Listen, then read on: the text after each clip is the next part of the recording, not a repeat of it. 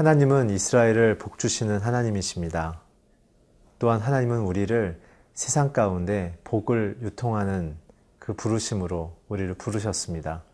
그러나 그 자격과 그 능력과 영향력을 유지하기 위해서는 하나님의 그 거룩의 기준을 우리가 잘 순정하며 살아야 합니다. 오늘 본문을 통해서 그 하나님의 삶에 대하여 함께 묵상하겠습니다.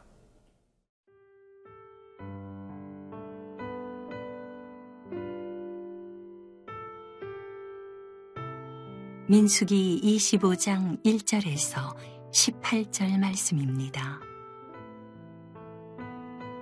이스라엘이 시딤에 머물러 있더니 그 백성이 모압 여자들과 음행하기를 시작하니라.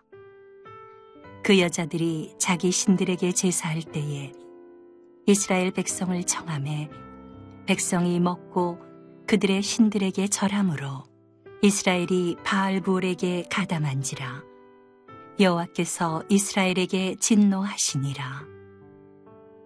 여호와께서 모세에게 이르시되 백성의 수령들을 잡아 태양을 향하여 여호와 앞에 목매어 달라.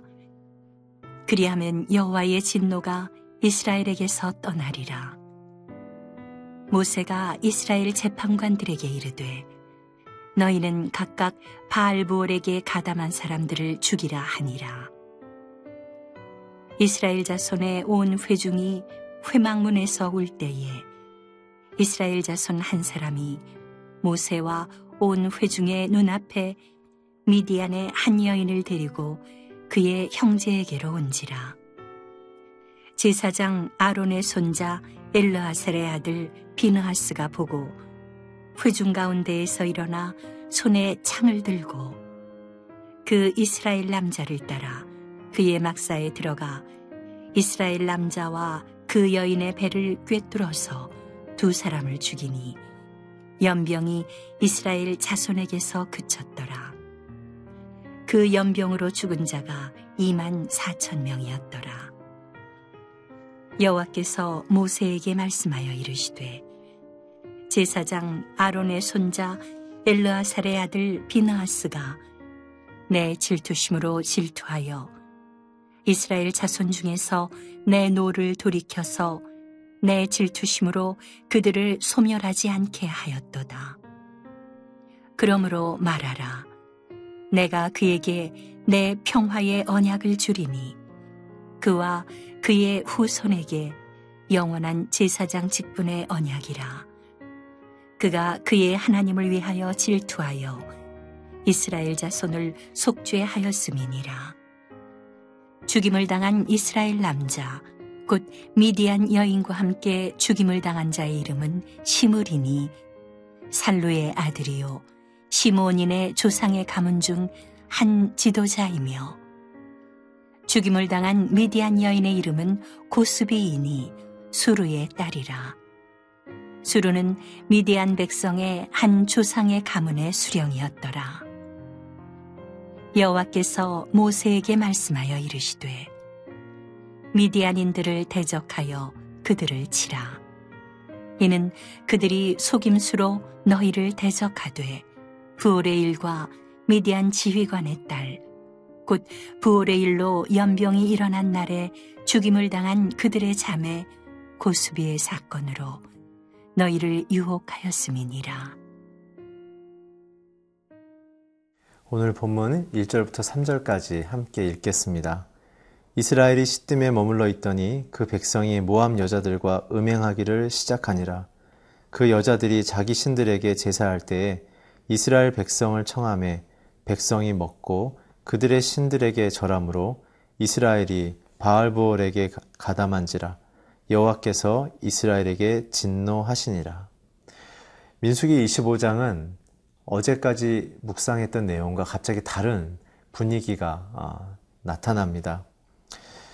22장부터 어, 24장까지는 발람과 발락의 모습을 통해 하나님의 은혜와 축복은 변함이 없다. 인간들의 저주의 노력도 뒤바꿀 수 없다는 그 하나님의 권위와 전능하심을 또한 선택의 완전하심을 보여주셨죠.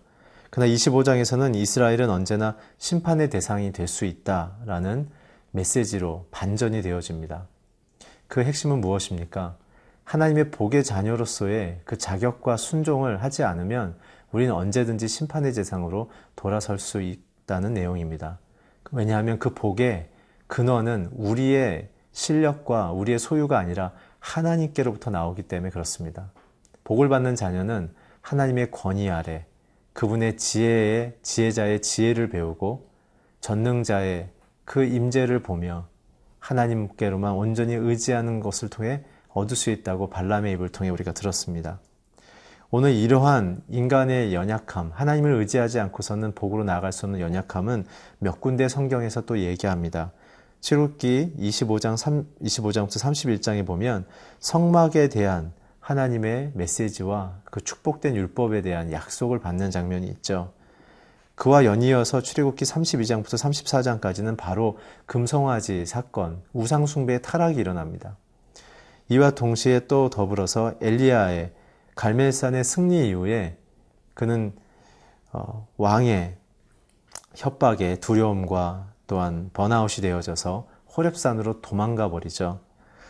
영적인 승리와 보호를 경험했을 때 우리는 더욱더 하나님의 도우심을 구해야 된다는 사실을 알 수 있습니다.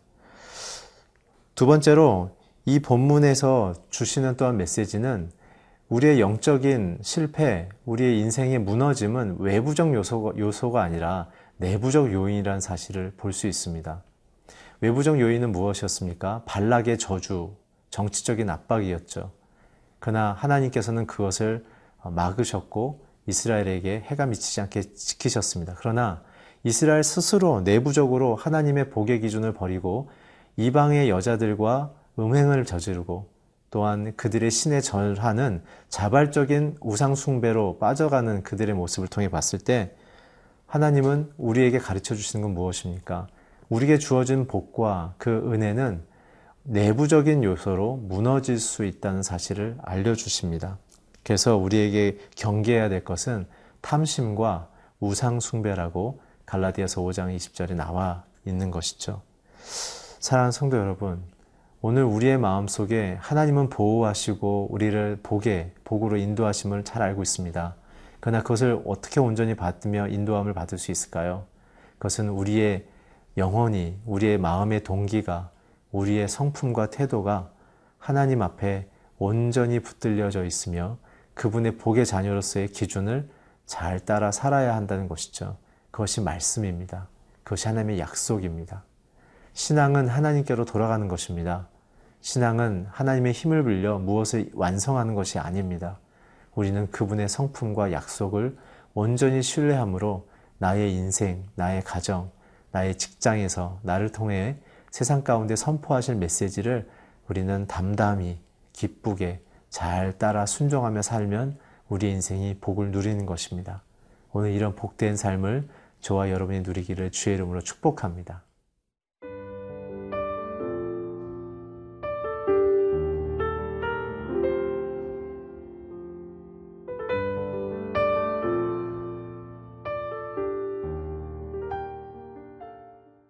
이스라엘이 하나님의 축복의 자녀로서의 그 순종과 믿음을 저버린 사건이 구체적으로 기술되어 있습니다. 우리 5절부터 9절까지 함께 읽겠습니다. 모세가 이스라엘 재판관들에게 이르되 너희는 각각 바알보얼에게 가담한 사람들을 죽이라 하니라. 이스라엘 자손의 온 백성이 회막문에서 울 때 이스라엘 자손 한 사람이 모세와 온 회중의 눈앞에서 미디안의 한 여인을 데리고 그의 형제에게로 온지라 제사장 아론의 손자 엘르아셀의 아들 비느아스가 보고 회중 가운데서 일어나 손에 창을 들고 그 이스라엘 남자를 따라 그의 막사에 들어가 이스라엘 남자와 그 여인의 배를 꿰뚫어서 두 사람을 죽이니 연병이 이스라엘 자손에게서 그쳤더라. 그 연병으로 죽은 자가 2만 4천 명이었더라. 이스라엘의 죄악과 타락에 대하여 모두가 울며 기도하는 시간에 놀라운 사건이 벌어집니다. 한 남자가 한 이방 여인을 데리고 음행을 하기 위해서 막사로 들어가는 장면이 모든 모여있는 사람들의 눈에 목격된 것이죠. 그 사람이 누구인지가 14, 15절에 기록되어져 있습니다. 죽임을 당한 이스라엘 남자 곧 미디안의 여인과 함께 죽임을 당한 자의 이름은 시무르 시무리니 살루의 아들이요 시므온인 조상의 가문 중 한 지도자이며 죽임을 당한 미디안의 여인의 이름은 고스비니 수르의 딸이라 수르는 미디안 백성의 한 조상의 가문의 수령이었더라. 둘 다 리더십의 자녀였고 둘 다 굉장히 중요한 시기인 것을 알고 있었습니다. 그러나 그들은 하나님 앞에서의 지금 민족적인 위기 그리고 자신들의 미래에 대하여 하나님 앞에 돌이켜야 될 그 막중한 시간 속에 여전히 음행을 저지르는 안일함과 또한 하나님을 가볍게 여기는 굉장히 큰 죄악을 저질렀습니다.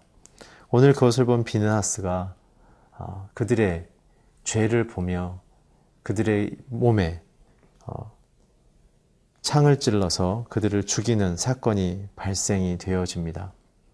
오늘 이 장면은 죽이는 장면에 대하여 초점을 갖기보단 오늘 하나님께서 갖고 계시는 11절의 이야기, 내 질투심으로 질투하여 라는 표현을 기초로 봐야 할 것입니다. 오늘 하나님의 질투는 무엇입니까? 그것은 거룩입니다. 죄에 대해서 미워하시는 마음. 왜냐하면 죄는 우리를 죽이기 때문에 그런 것이죠. 참된 거룩의 정의는 두 가지입니다. 죄에 대하여 하나님의 마음으로 미워하는 것. 죄를 멀리해야 우리는 영생과 생명을 얻을 수 있기 때문에 그런 것이죠. 두 번째는 그분의 성품대로 살아가는 것입니다. 그것은 우리 인생의 컨텐츠와 성품, 창의성, 가치관을 결정하는 것이죠. 그래서 우리는 세상 속에 하나님의 그 아름다운 성품과 속성을 드러내는 방식으로 살기 위해서는 이 거룩에 대한 훈련과 또한 우리가 우리 자신을 내어 살는 삶이 필요한 것입니다. 오늘 이스라엘에게 있어서는 하나님의 부름이 무엇인지를 분명히 알고 있었으며 그것을 지켜나가는 것만이 자신의 가정과 민족의 미래를 하나님의 뜻 가운데서 아름답게 어, 열매 맺을 수 있는 그러한 길인 것을 알고 있었죠. 그럼에도 불구하고 이런 안일함과 이러한 하나님을 가볍게 여기는 삶의 태도를 우리는 발견하게 되어집니다. 사랑하는 성도 여러분, 저와 여러분의 일상 속에 혹시 작은 일 속에 은밀하다고 생각하는 시간과 장소 속에 하나님이 주시는 복의 자녀로서 그 복을 잃어버릴 만한 유혹과 또한 그 일에 대하여 우리는 어떻게 하고 계십니까? 여러분 기억하십시오. 하나님이 우리에게 약속하신 복은 분명하며 영원하지만 그것을 우리에게 효력 있게 받아 누릴 수 있는 것은 어, 영원하게 보장되어 있는 것이 아닙니다. 우리가 순종할 때만 그것이 우리에게 영향이 있는 것이죠. 회개만이 살 길이며 돌이킬만이 우리가 살아나는 길인 것입니다. 죄를 멀리하며 하나님이 주신 복의 약속 가운데 날마다 승리하는 저와 여러분 그리고 우리의 가정과 이 국가가 되기를 주의 이름으로 축복합니다. 함께 기도하겠습니다. 하나님, 우리의 인생에 주신 이 복의 약속이 영원한 것을 감사합니다. 그러나 우리가 하나님 앞에 온전히 그 복을 받아 누릴 수 있는 순종의 삶과 거룩의 삶을 살 때만이 우리에게 그것이 역사됨을 우리가 믿사오니 하나님 우리의 인생을 주께서 그렇게 새롭게 변화시켜 주시옵소서 우리의 가정을 깨끗하게 해주시고 국가와 민족을 거룩하게 구별하여 주시옵소서 예수 그리스도의 이름으로 기도했습니다. 아멘.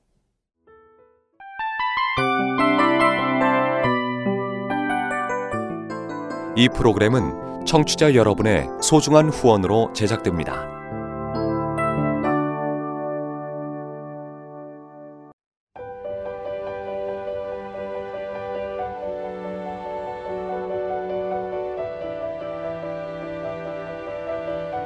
세상에는 수많은 교회들이 있지만 더 깊이 있는 말씀 강해를 찾기 위해 크기로만 교회를 선정하지 않습니다.